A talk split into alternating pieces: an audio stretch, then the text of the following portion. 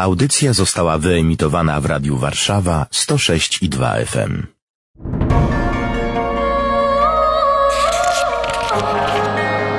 Księga. Księga. Księga.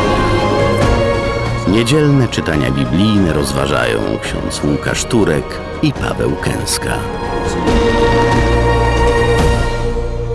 Niech będzie pochwalony Jezus Chrystus. Na wieki wieków amen. Już niedługo zacznie się Adwent. Czytania biblijne zawsze w końcu roku liturgicznego są dramatyczne, ale pasują do dzisiejszego świata. A chrześcijanie w takich sytuacjach, w takich dramatach, czy to w dramacie konsumpcji i jakiegoś osłabiania się wartości, czy też e, w dramacie wojny, prześladowań religijnych w różnych sytuacjach, są poddawani próbie. Nie ma wiary bez próby? Wygląda na to, że nie. Każdego dnia jesteśmy poddawani jakimś próbom naszej relacji z Panem Bogiem. Różne rzeczy się dzieją, różne rzeczy dotykają nas w mniejszym lub większym stopniu i zawsze pojawia się pytanie, gdzie jest Pan Bóg? Jak, gdzie jestem w tej mojej relacji z Panem Bogiem? Czy w tym, co się dzieje w moim życiu, w moich troskach, w moich dramatach, w moich problemach, ja potrafię odnaleźć Pana Boga? Czy staję z tym wszystkim przed Nim? O tych próbach chrześcijanina, codziennych i niecodziennych, będziemy dziś mówić, a zaczynamy od czytania z księgi proroka Malachiasza, rozdział trzeci, wers od 19 do 20.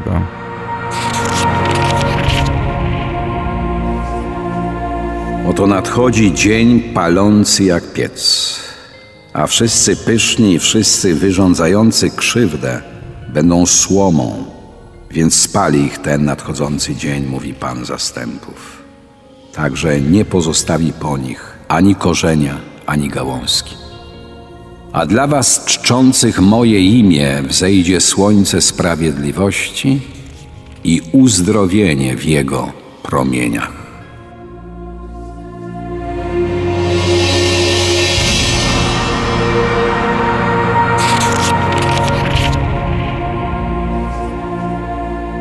Księga proroka Malachiasza. Kim był prorok Malachiasz? Kiedy te słowa padły? Jak sama, sam tytuł wskazuje, był prorokiem, czyli był kimś, kto miał mówić w imieniu Pana Boga. A Pan Bóg go posłał y, gdzieś tam w V wieku przed Chrystusem. To były czasy już po powrocie z niewoli babilońskiej. 80 lat mniej więcej po powrocie z niewoli babilońskiej, kiedy Izraelici się troszeczkę urządzili u siebie, kiedy znowu zaczęli opływać w różnego rodzaju dostatki, dobra. I jak to często w naszym życiu bywa, wtedy doszli do wniosku, że pewnie Pan Bóg im tak nie jest na, na, na cito potrzebny, że te przykazania, to prawo Boże już nie jest y, takie bardzo zobowiązujące, bo życie się zrobiło wygodne, w związku z powyższym zaczęli odchodzić znowu od Boga, od przymierza, od Jego nauki, od Jego miłości. Jak gdyby zapomnieli już o niewoli babilońskiej, zapomnieli o tragedii, która dotykała ich przodków i żyją tak, jakby Pana Boga nie było. Czyli dawno nie było wojny, mieli internet, e, 365 kanałów telewizji i galerie handlowe czynne e, 7 do 24. Coś właśnie z takiego obrazu współczesnego świata. I Pan Bóg posyła, ich, posyła im y, proroka, tak jak zawsze nam posyła proroków, żeby nas napominali, żeby nam pokazywali, że ten świat to nie jest cel naszego istnienia, że nawet jeżeli się urządzimy tutaj najbardziej wygodnie, jeżeli będziemy mogli sobie swobodnie chodzić w każdym dniu tygodnia, w tym także niedzielę do galerii, przesiadywać w butikach, w lokalach gastronomicznych, świetnie się bawić, to wszystko to tak czy inaczej będzie jak ta słoma, zostanie spalona, zniszczona, Spłonie. spłonie. To dramatyczny obraz. Teraz myślę sobie właśnie o tej lekkości, o tym, że być może czasem dajemy się porywać. Ja się daję porywać też lekkości, temu, że tak dużo można, że to jest takie łatwe, to życie. Tu jest napisane dzień palący jak piec. Nie chodzi o to, że przyjedzie jakiś wielki piec i będą do niego coś wyrzucać, tylko to będzie czas. Dzień palący jak piec, a wszyscy pyszni i czyniący nieprawość będą słomą. Czyli to, co jest puste, w czym nie ma miłości, jest próżne, jest żadne, spłonie. I teraz sobie wyobrażam jeden dzień, który przeżyłem i myślę sobie, co płonie, a co nie płonie. Myślę, że rzadko sobie takie pytanie zadajemy w naszym życiu. Żyjemy, tak bym powiedział, siłą rozpędu. Dajemy się temu światu prowadzić. Idziemy z falą, z prądem tego świata, z różnego rodzaju swoich spraw, obowiązków, codzienności. Wstajemy, poruszamy się, jesteśmy i wracamy, kładziemy się spać. Natomiast zapominamy o tym, że wszystko to od momentu, kiedy się budzimy, do momentu, kiedy pójdziemy spać, to jest mój dzień, to jest moja droga do Pana Boga. To jest kolejny etap tej mojej podróży do świętości, mojej podróży do tego, żeby się stać bardziej podobnym do Jezusa, mojej podróży do tego, żeby bardziej Mu zaufać, bardziej usłyszeć Jego głos, poznać Go troszeczkę lepiej, żeby pozwolić Mu popatrzeć, pozwolić Mu uczynić mnie zdolnym do tego, żebym umiał patrzeć na moje życie, mój świat, mój dzień, moją codzienność, moje obowiązki, też to, za czym gonię, moje namiętności, moje pragnienia, Jego oczami. Bo tylko patrząc tak naprawdę Jego oczami na to, co się dzieje, jestem w stanie rozpoznawać, tak rozeznawać te duchy, rozeznawać, ile z tego, co dziś uczyniłem, jest słomą, a ile z tego, co dziś uczyniłem, ma wartość nieprzemijającą i prowadzi mnie do Boga. No właśnie, rozpoznawać te duchy, co jest nieprzemijające, a co prowadzi do Boga. Tu jest napisane, że nie pozostawi po nich korzenia ani gałązki. Że gałązki to rozumiem, ale korzenia, przecież nasze uczynki skąd się biorą. Gdzieś głęboko w sercu różne potrzeby kotwiczą, więc to nie chodzi tylko o to, że będzie podważona wartość uczynków, ale sam korzeń będzie wyrwany. Co to za korzeń, który mi każe tonąć w puszce, w próżności? No, oczywiście grzech. My wiemy, że ten, w którym mamy być zakorzenieni, ten, który jest naprawdę krzewem winnym, z którego możemy czerpać życie i wydawać dobry owoc, jest jeden, to jest Jezus Chrystus. Zakorzenienie się w jakiejkolwiek innej rzeczywistości jest tak naprawdę fikcyjnym zakorzenieniem się, takim złudnym, takim chwilowym. Zły duch robi wszystko, żeby nas zakorzenić w grzechu, zakorzenić nas w sobie, w swoim buncie przeciwko Panu Bogu, w swoim buncie przeciwko Jego nauce, w buncie, prawda, przeciw miłości, przeciw prawdzie, przeciw tej prawdzie, że Bóg jest punktem odniesienia, że Bóg jest jeden i On jest stworzycielem, a ja jestem stworzeniem. Zły duch pierwszy przeciw tej rzeczywistości się zbuntował i, i próbuje nas właśnie zakorzenić tej swojej rzeczywistości buntu, po to byśmy się odwrócili od Pana Boga, żebyśmy wypowiedzieli Mu posłuszeństwo tak, jak On to zrobił. Niesamowite jest to, że zły duch do tego nas nie zmusza, tylko nas manipuluje. To my własnymi ustami możemy wejść w Jego sposób myślenia, w Jego sposób reagowania, w Jego sposób działania i stać się nie dziećmi światłości, tylko dziećmi ciemności. I dlatego tak bardzo ważne jest to, żebyśmy obserwowali swoje życie w mocy Ducha Świętego, żebyśmy pozwalali Duchowi Świętemu oświetlać nasze życie tym blaskiem prawdy, którym On jest żebyśmy właśnie rozpoznawali, co pochodzi od Boga, a co pochodzi od złego ducha. To rozeznawanie duchów tutaj jest kluczowe dla moich wyborów, bo z, łatwo jest ulec zwiedzeniu.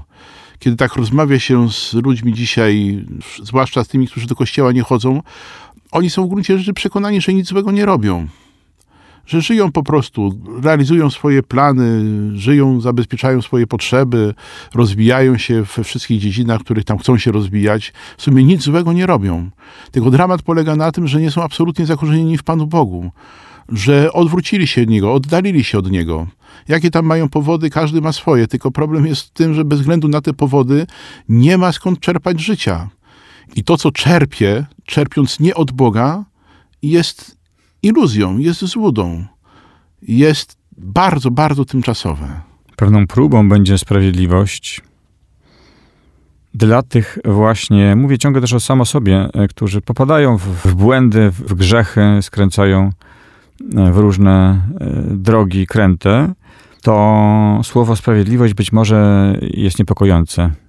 Tu jest napisane, a dla was czczących moje imię wzejdzie słońce sprawiedliwości.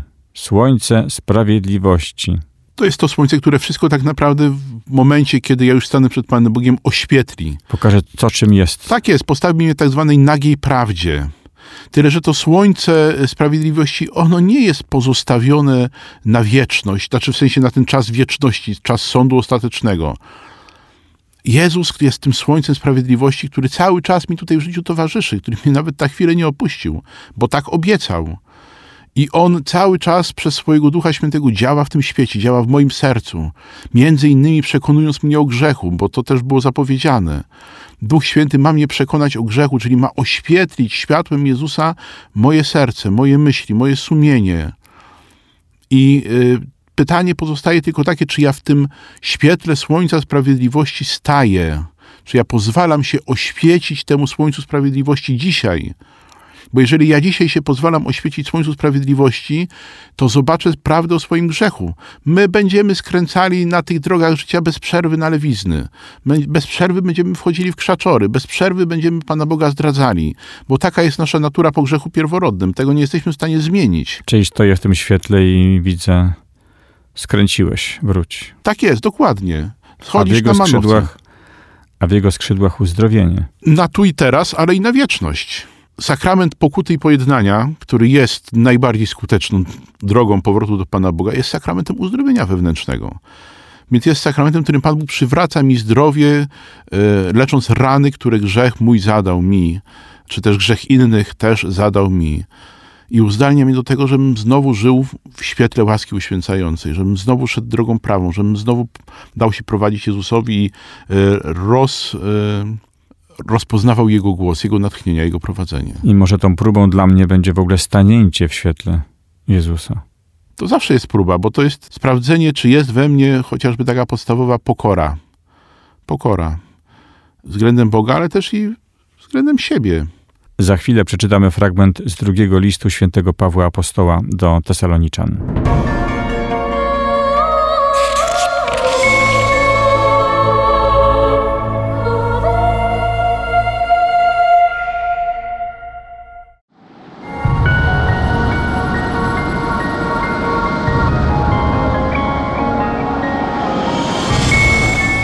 Czytanie z drugiego listu świętego Pawła Apostoła do Tesaloniczan.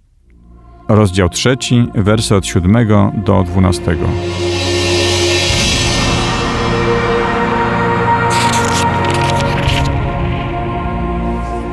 Bracia, sami wiecie, jak należy nas naśladować, bo nie wzbudzaliśmy wśród was niepokoju, ani u nikogo nie jedliśmy za darmo chleba, ale pracowaliśmy w trudzie i zmęczeniu, we dnie i w nocy, aby dla nikogo z was nie być ciężarem. Nie jakobyśmy nie mieli do tego prawa, lecz po to, aby dać wam samych siebie za przykład do naśladowania. Albowiem, gdy byliśmy u was, nakazywaliśmy wam tak: kto nie chce pracować, niech też nie je. Słyszymy bowiem, że niektórzy wśród was postępują wbrew porządkowi, wcale nie pracują, lecz zajmują się rzeczami niepotrzebnymi. Tym przeto nakazujemy i napominamy ich w Panu Jezusie Chrystusie, aby pracując ze spokojem, własny chleb jedli.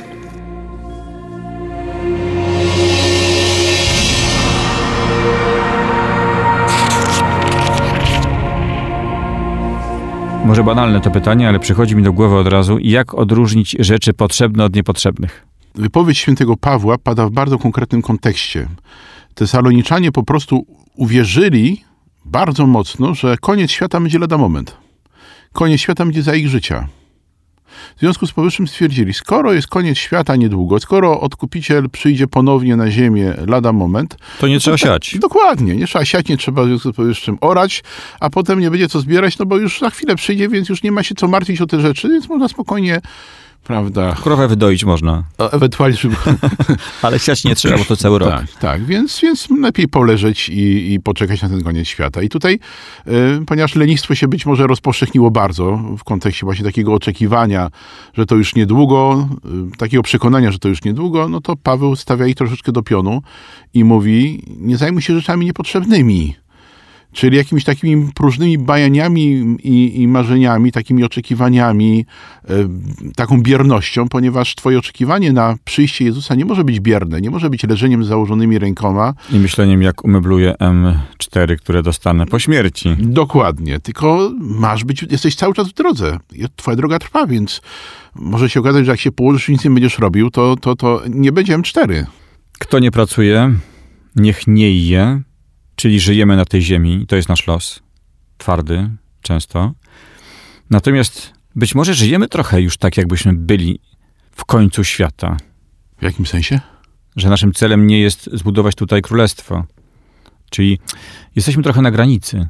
Ale to byśmy powiedzieli, że to dotyczyłoby tych spośród nas, chrześcijan, którzy naprawdę y, świadomie y, żyją z Panem Jezusem. Ja myślę, że większość nas jednak tutaj na tym świecie wcale nie myśli o końcu świata. A jeżeli myśli, to w kategoriach jakichś lęków.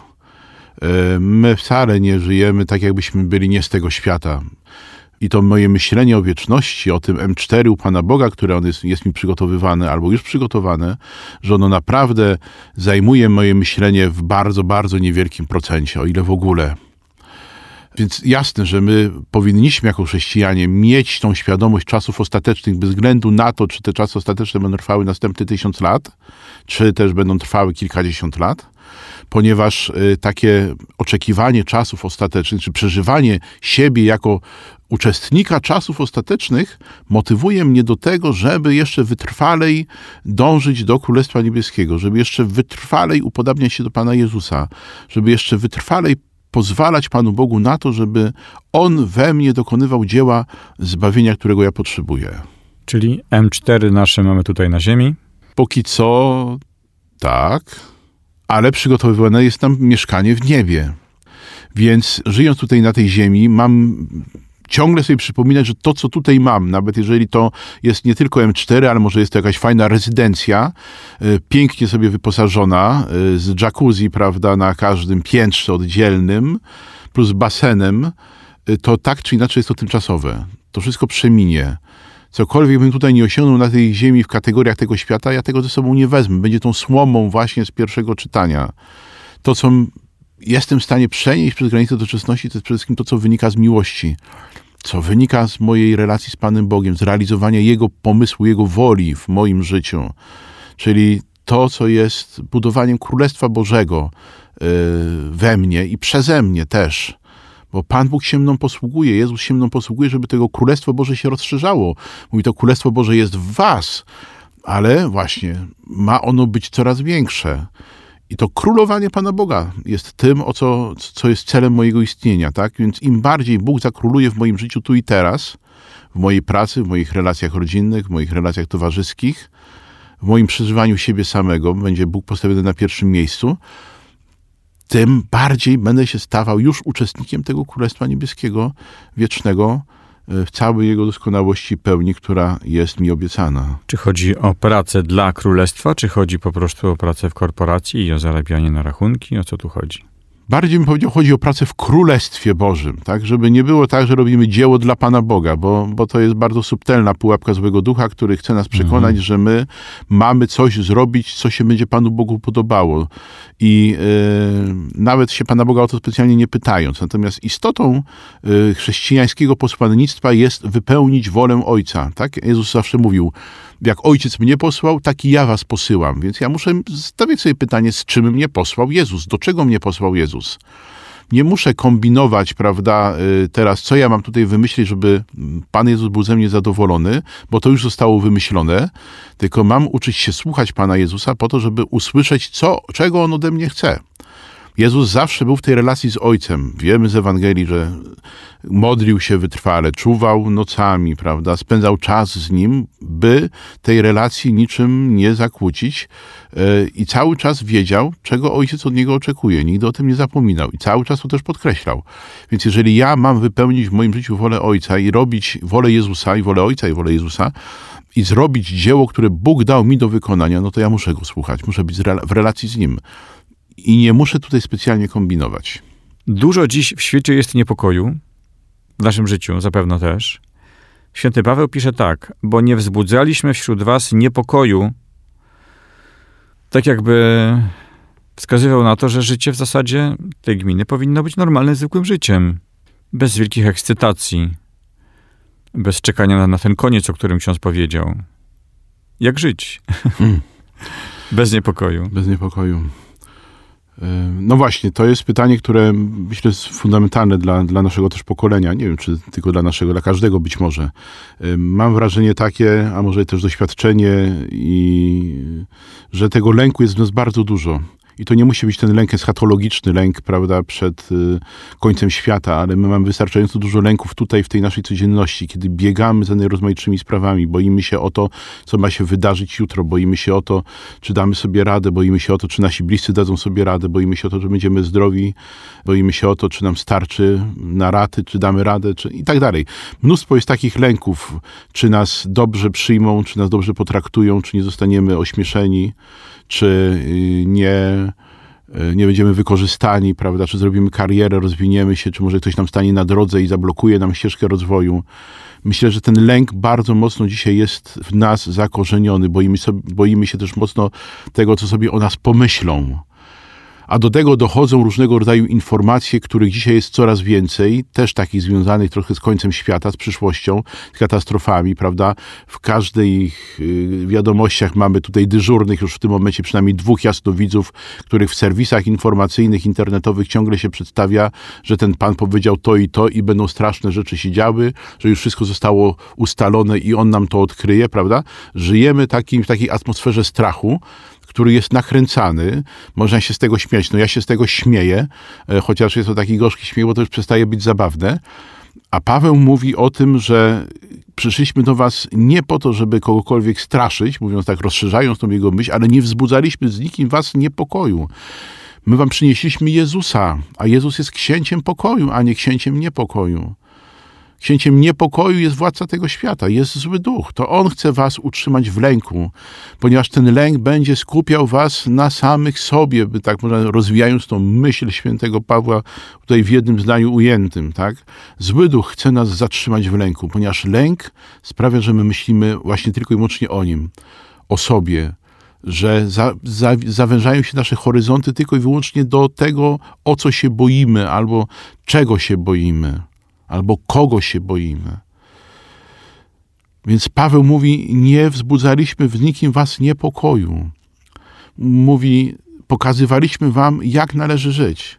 I sami żeśmy też żyli pośród was normalnym życiem. Gdyby spróbować to jakoś ująć, y, tą odpowiedź na pytanie, jak żyć, to już od kilku dni to do mnie wraca. Rób swoje. Swój chleb jedz. Swój Czyli chleb szanuj jest. swoje życie, Szanuj swoje życie, szanuj swoją pracę, swoją odpowiedzialność. swoje talenty. Tak, i też zadania, które masz do wykonania, bo każdy z, nas ma do, każdy z nas ma do wykonania jakąś misję. I to nie chodzi o to, żeby się doszukiwać jakiejś wielkiej górnolotnej myśl, misji, którą gdzieś tam Pan Jezus mi dał, ponieważ On mi dał misję do spełnienia tu, gdzie jestem. Jestem mężem, ojcem, jestem żoną, matką, jestem pracownikiem w konkretnej firmie, nawet jeżeli jest to korporacja, jestem dzieckiem konkretnej rodzinie, jestem członkiem konkretnej rodziny, tej, w której jestem. To są moje zadania, to jest moja misja, to jest moje życie, to jest moja droga do świętości. Tu i teraz. Bez jakichś nawet specjalnych fajerwerków. Kiedy się przyjrzymy życiu świętej rodziny, oni mieli naprawdę zwyczajne życie, ubogie życie prostych ludzi, niewykształconych ludzi. I te fajerwerki, które my, na które my tak zwracamy uwagę, no to one były przez naprawdę krótki etap ich życia. To był początek małżeństwa, prawda, zwiastowanie, te wizja Maryi, prawda, wizja Józefa, jedna, druga. A potem co się zaczęło? No potem normalne życie. Pieluchy.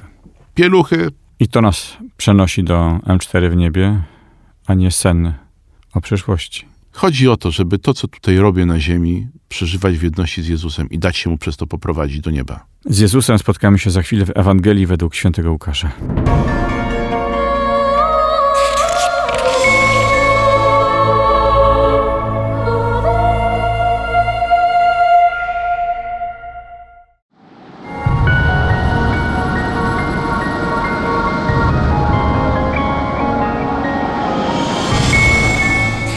Słowa Ewangelii według świętego Łukasza, rozdział 21, wersy od 5 do 19.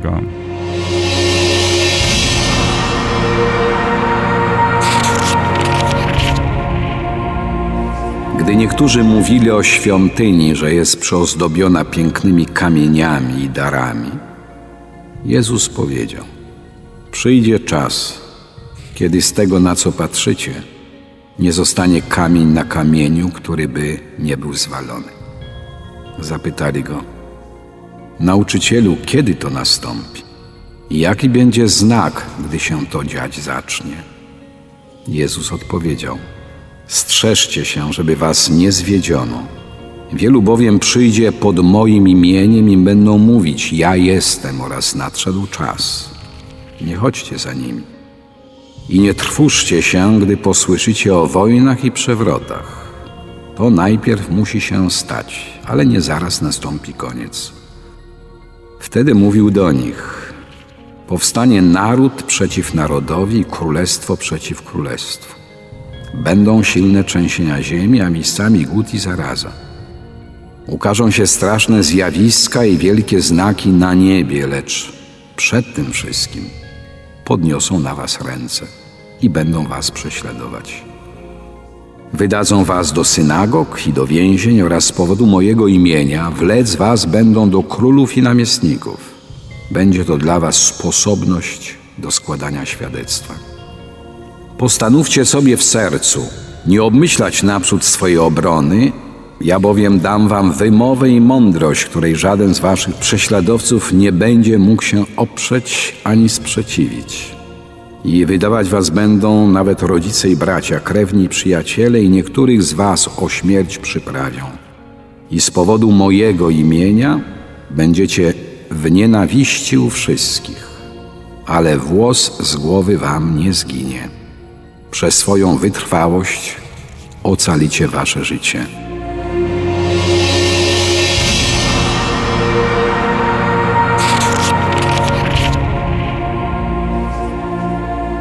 Mówimy o próbie. Zanim on przyjdzie, to będą nas wydawać. To już teraz? Hmm. To już 2000 lat temu było. Przecież Pan Jezus powiedział tą naukę do swoich apostołów.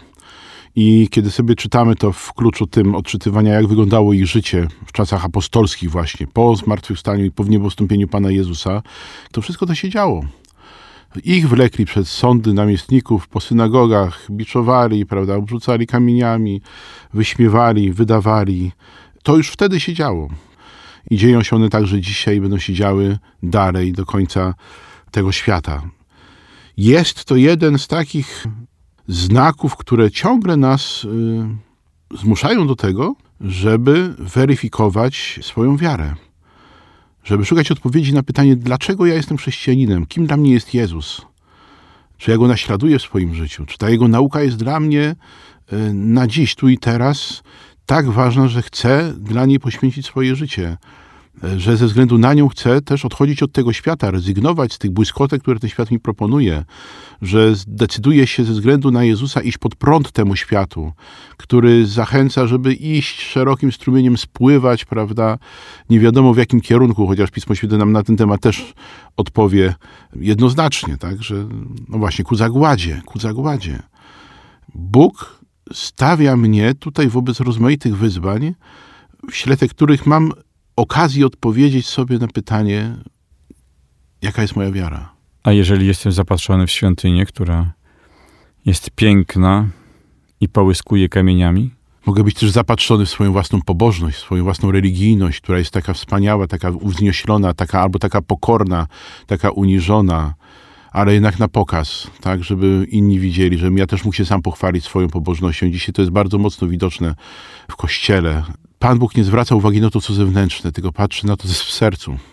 Co z tego, że świątynia będzie pięknie przyozdobiona, kiedy Pan Jezus poszedł tam w pewnym momencie, ukręcił bicz ze sznurków i zaczął okładać handlujących, kupczących i mówi, zrobiliście z domu ojca mego targowisko, a to ma być mieszkanie Boga.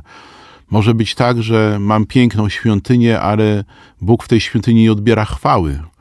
Może być tak, że ja sam jestem taką świątynią, prawda, wypasioną, wyozdobioną, wypachnioną, pozbawioną zmarszczek, pozbawioną siwych włosów, taką silną i zdrową, tylko Bóg nie odbiera w tej świątyni chwały. Tylko ja ją odbieram. Sam siebie czczę w tej świątyni, którą jestem, a powinienem czcić Pana Boga. No i właśnie dlatego Pan Jezus mówi, że kamień na kamieniu nie pozostanie. Z, czego, z tego, na co się tak patrzycie, patrzycie się na pozory, oczami tego świata, bo świat dzisiaj patrzy na pozory i wszyscy jesteśmy zachęcani do tego, żeby żyć pozorami, żeby mnie wszyscy lubili, chwalili, pokrypywali po ramieniu. Żebym nie musiał stawać w prawdzie o samym samym, żebym mógł przykryć mój grzech, moją bezradność, mój lęk, moje frustracje, przykryć, prawda, wizerunkiem publicznym. Dawniej się mówiło maskami, które nakładam na siebie, które ukrywają różne rzeczy, w tym także okropną brzydotę. Odnosząc się do drugiego czytania, to w tym całym chaosie i zamieszaniu, pośród tych wojen, które się wydarzają i wydawania, jeść chleb swojego życia w łączności z Bogiem. Ja myślę, że to jest duża próba. Może się wydawać, że próba to jest to, kiedy nas ktoś na ulicy zapyta, czy jesteś katolikiem, a jak się dowie, że nie, no to coś nam zrobi. To jest próba, że ja się przyznam, albo w pracy. Ale może to prostsze. Jeść chleb swojego życia i przeżywać życie z Bogiem. Wobec tego, że świat nas rwie na strzępy cały czas. Dokładnie i ufać Panu Bogu, że On nad wszystkim ma kontrolę, że Jego opatrzność nad wszystkim czuwa, że cokolwiek by się nie działo, jakiekolwiek szaleństwo nie widziałbym wokół siebie, jakiejkolwiek agresji, głupoty, pychy y, nie obserwowałbym, to ja po prostu wiem, że Bóg jest większy, Bóg jest ponad to i żyjąc z Nim jestem w stanie żyć w pokoju serca. Właśnie próbą jest również taka postawa, w której ja nie będę gonił za tym, do czego ten świat mnie zachęca. Nie będę gonił za tymi reklamami, które ciągle mi mówią: posiadaj więcej, zdobywaj więcej, osiągaj jeszcze więcej. Tylko zadowolę się tym, co jest fundamentem, zadowolę się wypełnieniem moich zadań, które mam do wypełnienia. I będę to robił, zapraszając do tego codziennie Pana Boga i pytając się Jego, czego chcesz, do czego Ty, Panie Boże, mnie wzywasz. Wiecie, takie skupienie się na Jezusie jest jednoznaczne z zostawieniem z boku zamętu tego świata. Nie wiem, ja tego jakoś tak doświadczam od dłuższego czasu, że mimo, że mam świadomość, że ta moja relacja z Panem Bogiem naprawdę jest ułomna, naprawdę jest bardzo ułomna, to jednak mam takie poczucie, że trochę ten świat z boku zostawiam. Być może jest to nawet dla mnie wygodne, ale to takie odcięcie się od mediów, odcięcie się od tych wszystkich informacji, odcięcie się od tego chaosu świata y, pozwala zachować pokój serca, pozwala zachować jakąś taką równowagę wewnętrzną. I nie wiem, mam wrażenie, mam nadzieję też, że, że, że no właściwy kierunek w życiu. Tu jest napisane coś konkretnego, a wydawać was będą nawet rodzice, bracia, krewni i przyjaciele. Można by to odczytać nieco inaczej że też być może nas będą zachęcać do, że tak powiem, sprzedania duszy czasem, nie? Wodzić na pokuszenie, e, wodzić w ciemne ścieżki, w zawijasy życiowe, prowokować do, do grzechu, do zachowań niegodnych. To, to jest wielka próba, nie ulec. To mamy, myślę, że bardzo wiele osób też, y, którzy nas teraz słuchają, być może ma to we własnym domu że jest jedyną osobą, która trwa przy Panu Jezusie, a pozostali żyją zupełnie bez Niego. Się śmieją, prawda, i, i mówią, daj sobie spokój. Koledzy w szkole, w pracy, gdziekolwiek indziej, czego ty chodzisz do kościoła, daj sobie z tym spokój, zostaw to. Przestań żyć tymi fantazjami rodem ze średniowiecza. Tych słów dzisiaj jest mnóstwo, tych, tych przekazów takich właśnie słyszymy na każdym kroku dużo.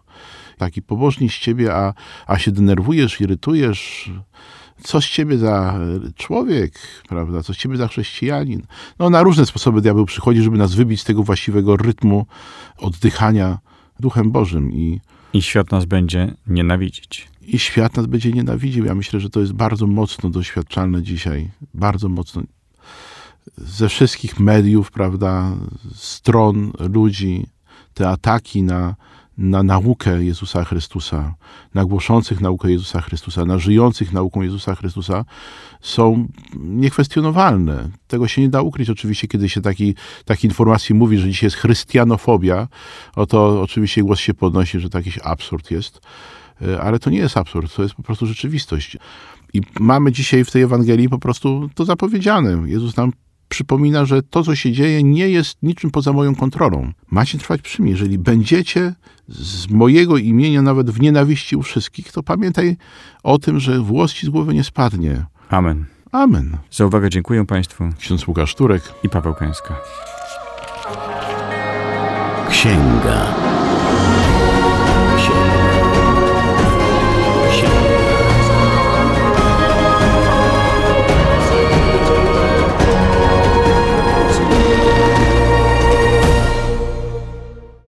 Radio Warszawa nagrywa i udostępnia nieodpłatnie audycje takie jak ta. Dzięki wsparciu finansowemu słuchaczy i przyjaciół. Wejdź na www.radiowarszawa.com.pl i wpłać darowiznę. Wzmocnij nasze dobre fale. Dziękujemy.